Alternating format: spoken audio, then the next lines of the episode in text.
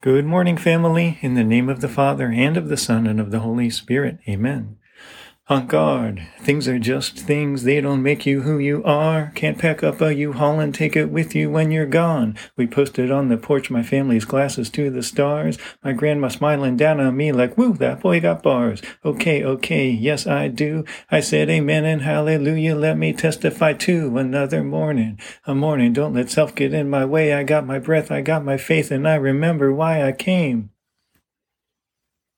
Jesus, thank you again for not staying dead. Thank you for coming back like you never left.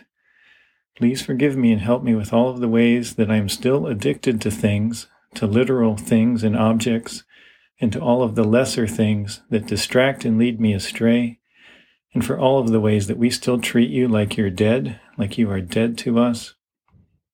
Abba, Father, I pray again today for my loved ones at the start of this day.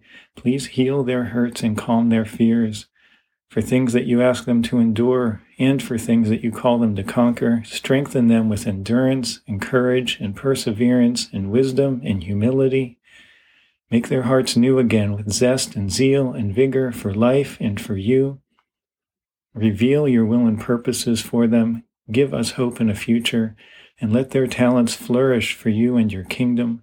Bless them with godly friendships and make godly the friendships they have Soften our hardened hearts, and somehow, beyond all hope or expectation, knock us off our feet and amaze us with your glory until everyone is singing with stunned surprise and wonder, How great thou art! To the Father and Son and Holy Spirit. Amen. I love you so much. Mwah.